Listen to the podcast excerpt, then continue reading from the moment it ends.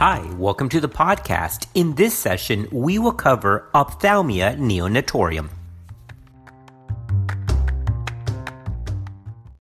Neonatal ophthalmia, a relatively common illness, is defined as conjunctivitis occurring within the first four weeks of life. Originally, this term only referred to cases caused by Neisseria gonorrhoeae, but the term currently encompasses any conjunctivitis in this age group. Neisseria gonorrhoeae now accounts for less than 1% of reported cases of neonatal ophthalmia in the United States, while that due to chlamydia trachomatis ranges from 2% up to 40%. Other bacteria like staph species, streptococcus species, and haemophilus species, and other gram-negative bacterial species account for 30 to 50% of the remaining cases. Much less commonly, neonatal conjunctivitis is caused by viral infections like herpes simplex virus or enterovirus. Infectious conjunctivitis must be distinguished from eye discharge secondary to a blocked tear duct and from conjunctivitis due to exposure to chemical or other irritants. In most instances, neonatal ophthalmia is a mild illness. The exception is ophthalmia due to infection with Neisseria gonorrhoeae. Without preventative measures, gonococcal ophthalmia occurs in 30% to 50% of infants exposed during delivery and may progress quickly to corneal ulceration, perforation of the globe, and permanent visual impairment. Infants at increased risk for gonococcal ophthalmia are those whose mothers are at risk for other sexually transmitted infections. All right, now let's talk about preventative therapy. Historically, the purpose of prophylaxis for neonatal ophthalmia was to prevent devastating neonatal eye infection due to Neisseria gonorrhoeae silver nitrate prophylaxis against Neisseria was first described by Dr. Carl Crede in 1880, and this was a significant preventative medicine triumph at a time when there was no other effective treatment available for gonorrhea. Nevertheless, silver nitrate eye therapy was not a perfect agent because it caused transient chemical conjunctivitis in 60 to 90% of infants treated. Also, some parents were concerned that the practice would interfere with mother infant bonding.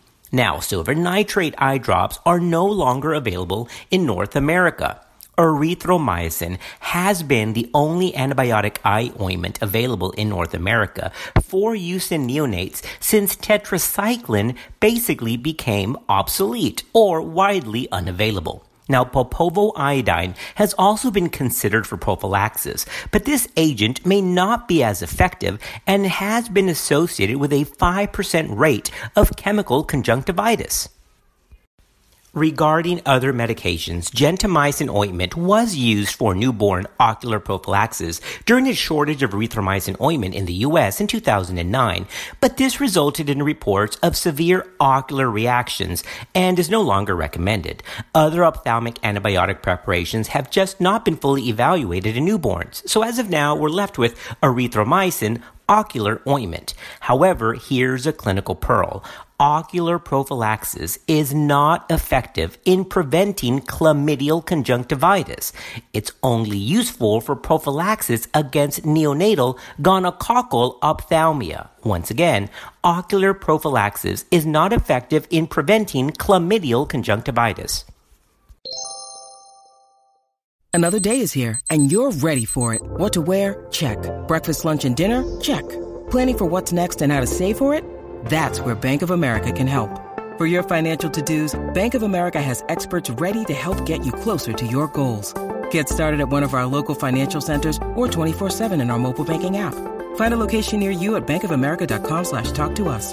What would you like the power to do? Mobile banking requires downloading the app and is only available for select devices. Message and data rates may apply. Bank of America and a member FDIC. Infants born to women with untreated chlamydial infection at delivery have a 50% risk of acquiring chlamydia, a 30 to 50% risk of developing neonatal conjunctivitis, and a 10 to 20% risk of developing chlamydial pneumonia. Topical ocular prophylaxis does not prevent transmission from mother to infant, does not reliably prevent neonatal conjunctivitis, and does not prevent pneumonia. Oral erythromycin prophylaxis of infants born to untreated mothers has been used in the past, but has not been recommended since the association between erythromycin and pyloric stenosis was recognized.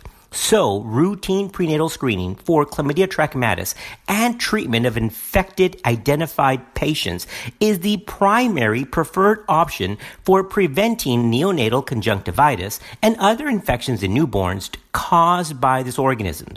Now, close clinical follow-up of exposed infants is recommended the Public Health Agency of Canada and the CDC in the US recommends testing conjunctival and nasopharyngeal secretions of symptomatic infants and treating those who show positive results.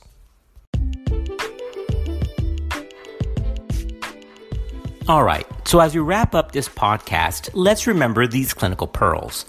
Ocular prophylaxis is not effective in preventing chlamydial conjunctivitis. Also, applying medication routinely to the eyes of newborns may result in mild eye irritation and has been perceived by some parents as interfering with mother infant bonding. The best way to prevent chlamydial eye infection in the newborn is to identify mothers who are infected and give them proper treatment. More effective means of preventing ophthalmia neonatorum include screening of all pregnant women for both gonorrhea and chlamydial infections, and again, treatment and follow up of those found to be infected. Mothers who are not screened should be tested at delivery. Infants of mothers with untreated gonococcal infection at delivery should receive ceftriaxone. Infants exposed to chlamydia at delivery should be followed closely for signs of infection.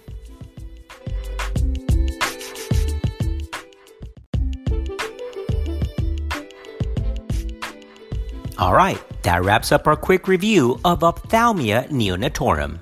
Thanks for listening. We'll see you next time.